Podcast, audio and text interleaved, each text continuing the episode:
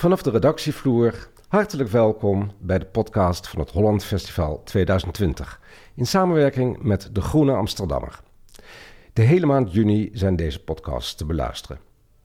Veel, heel veel voorstellingen kunnen niet live doorgaan, maar wat je niet kan zien, kan je wel bespreken. Ideeën, plannen, uitzichten en inzichten. En dat gaan we het komende half uur doen. Ik ben Stefan Sanders en samen met makers en toeschouwers, met kunstenaars en recensenten zal ik in gesprek gaan over wat in de verbeelding bestaat, maar niet of toch niet tijdens het festival te zien is. En de techniek is vandaag in handen van Merel Borst. Vandaag gaat het over de voorstelling Glory and Tears. En de programmagids van het Holland Festival is er jubelend over. Arabische muziek en horror en B-films in opwindende verpakking.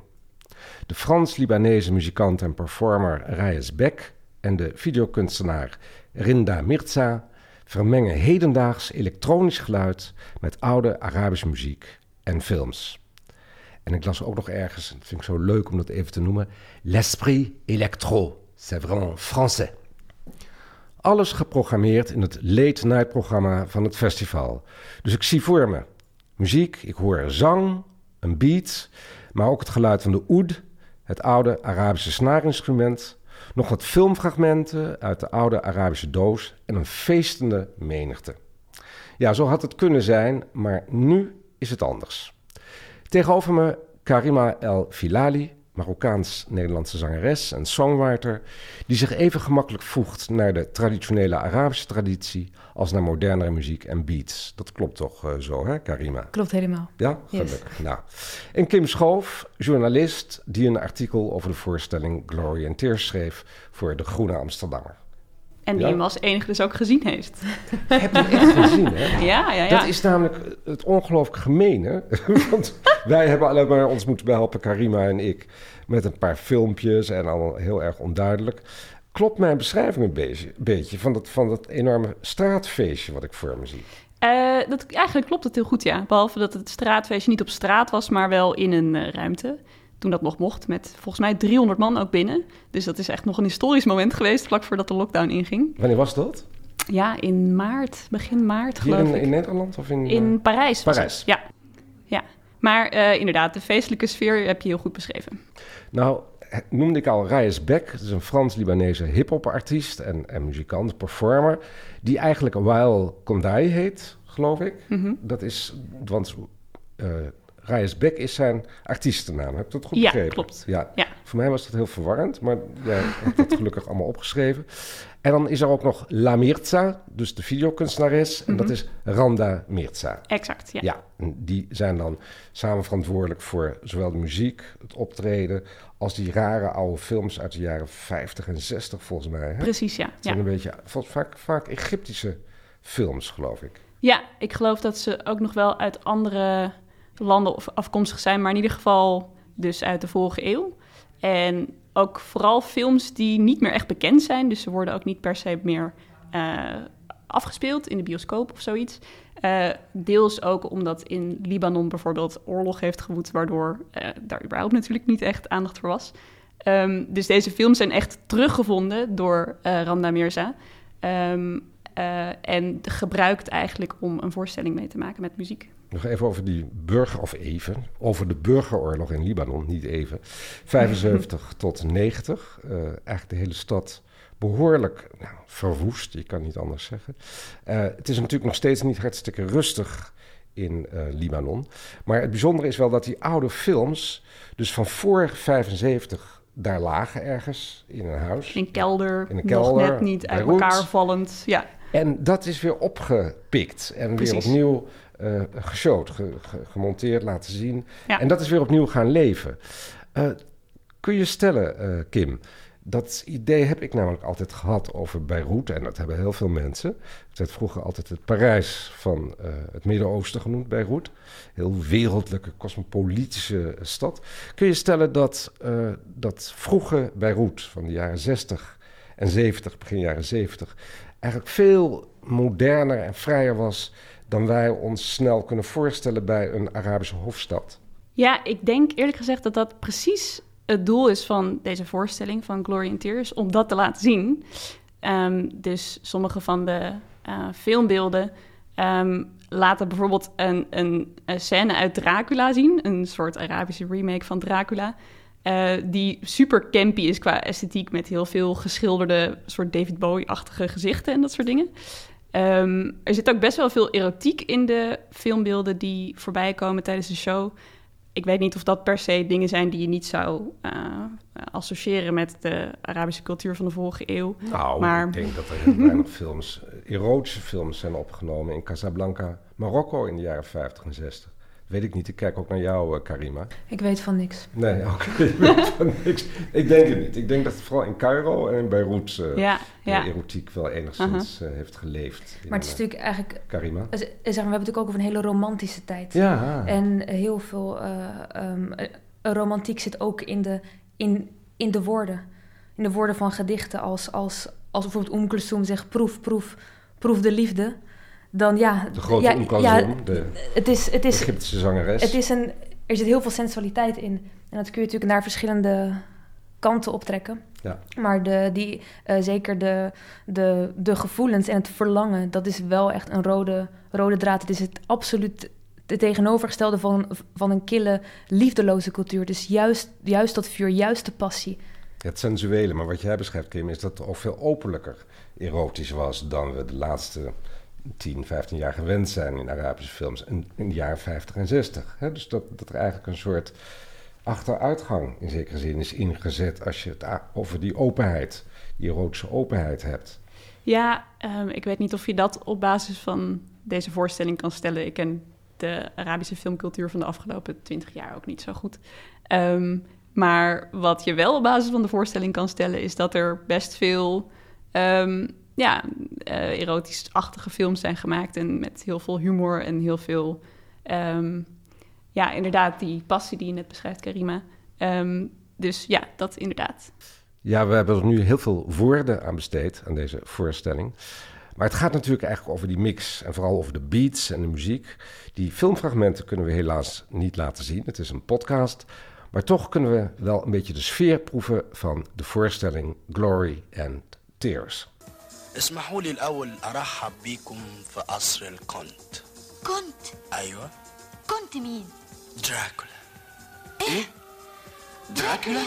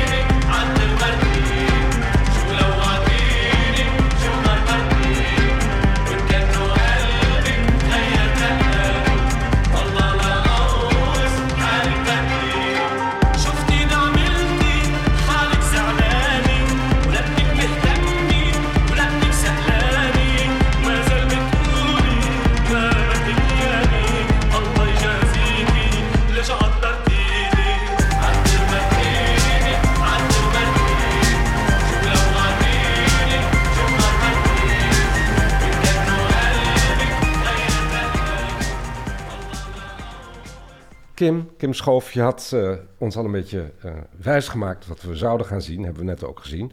Maar vertel even de luisteraars. Dracula, vertelde je net. Een soort campy film over Dracula. Die beelden hebben we net gezien. Precies. Uh, dus wat we zagen was uh, ja, een groep dansers. Um, waaronder een Dracula met felrood gestipte, liften, uh, gest- gestifte lippen... Ja, die zei dat hij Dracula was. Ik geloof dat het vooral om de, de aankleding en de dans gaat in dit fragment. Uh, niet zozeer om de verhaallijn of zoiets van het verhaal. Die leek niet zo indrukwekkend hoor, die verhaallijn. Maar de muziek vond ik wel heel erg indrukwekkend. Karima, ja, absoluut. Uh, je hoort natuurlijk die, uh, die beats, die moderne beats. Maar je hoort ook echt klassiek Arabisch er doorheen uh, sijpelen. Ja, um, op zich de, de, de relatie tussen... moderne muziek uh, op beat gebaseerd en Arabische muziek is één die al heel lang gaande is.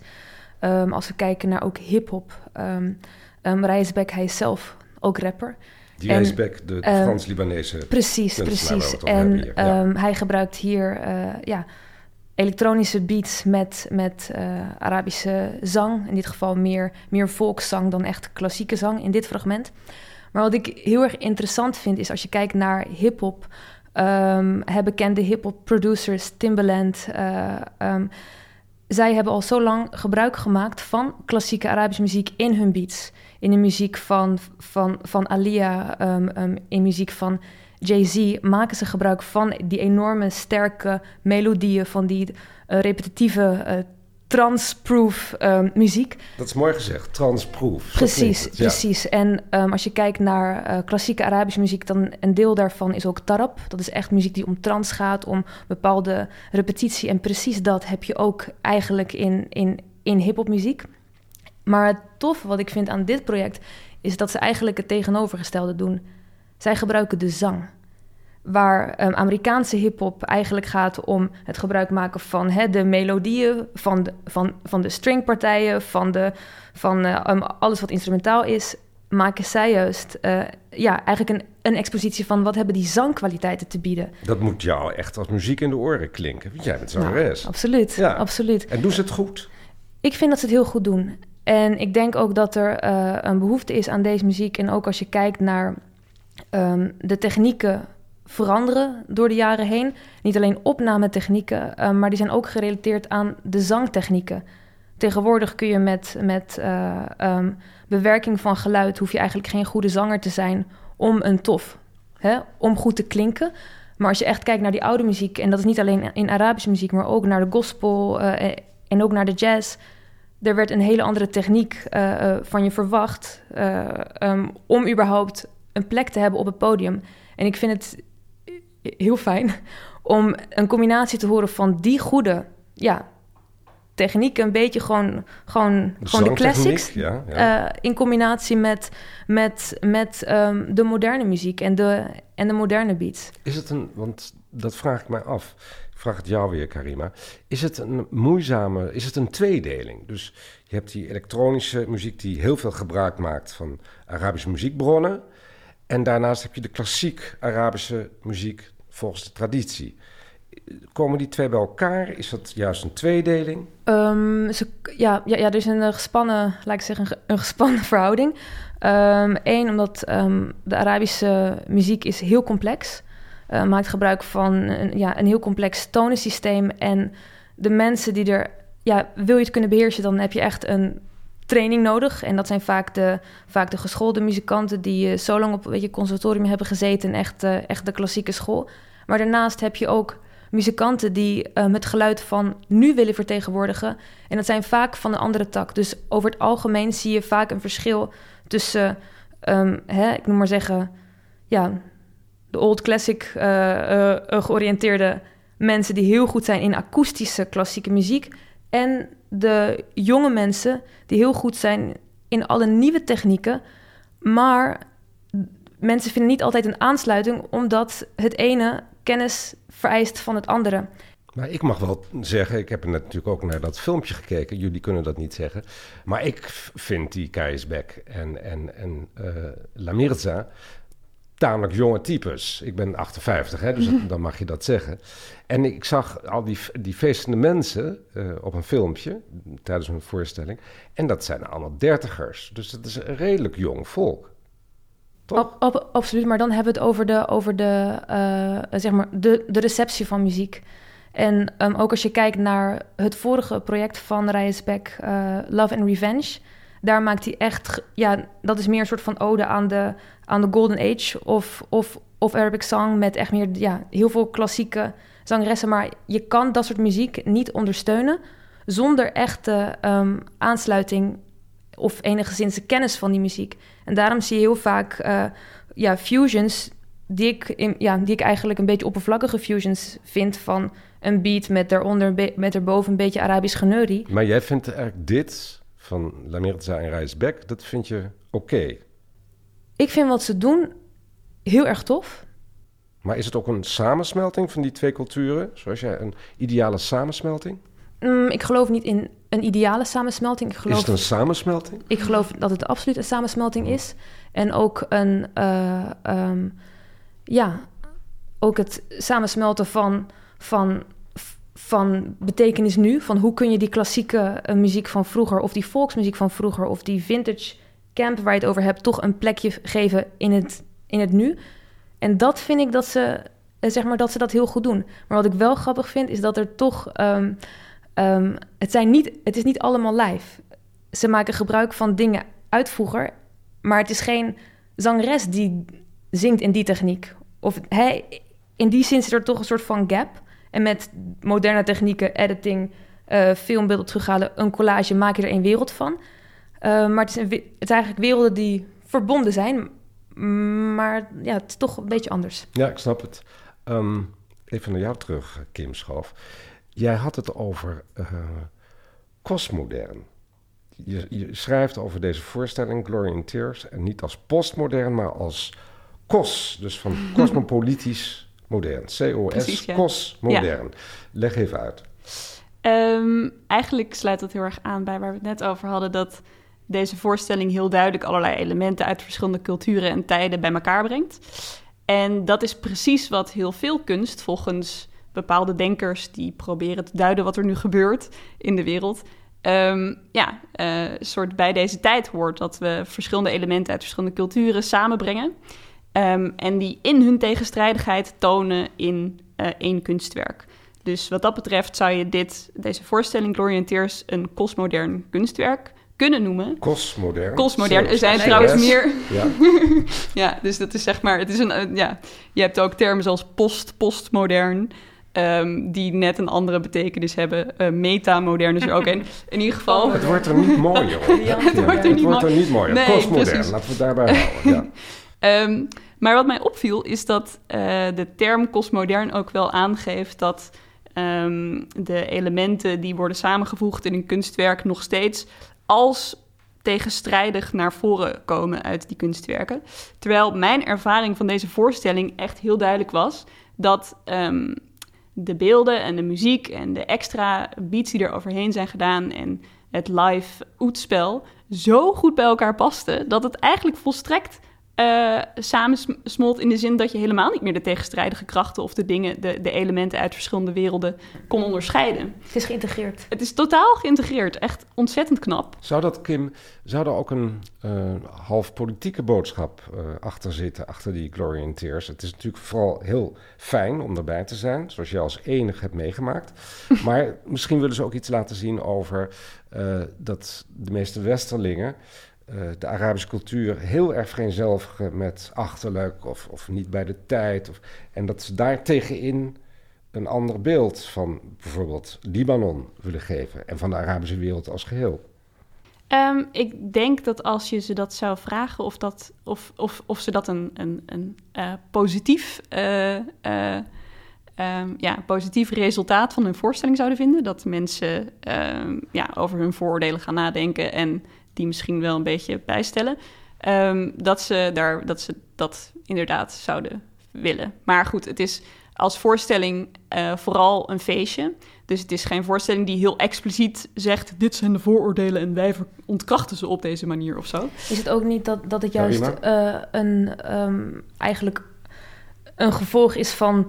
van een wereld die heel erg om oorlog gaat, om strijd... en dat juist daarvan eigenlijk een soort politiek iets is... dat je behoefte hebt aan forgetting, aan letting go, aan feest... aan, aan juist het leven en dat dat, ja. dat dat het is. Dat vind ik wel mooi als, als einde ook. Ja. Wat je eigenlijk zegt, Karima, is... Uh, er is zoveel oorlog geweest vanaf vijfenzeventig in Libanon. Het is nog steeds onrustig. Uh, al dat feesten en die blijheid... het is ook een beetje dansen op de vulkaan. Ja? Yes. Dat, dat, laten we het zo samenvatten. Heel mooi. U luistert naar de podcast van het Holland Festival... in samenwerking met de Groene Amsterdammer... over de voorstelling Glory and Tears... van muzikant en performer Rayess Bek... en La Mirza, Randa Mirza, videokunstenaar. Dank, dank aan mijn gasten... Karima El Filali, zangeres... en Kim Schoof, journalist. De techniek was vandaag weer in handen van Merel Borst... Meer informatie kunt u vinden op de website van het Holland Festival. En dan vindt u ook meer over het online festival. dat u kunt volgen. Bedankt voor het luisteren. Tot de volgende podcast.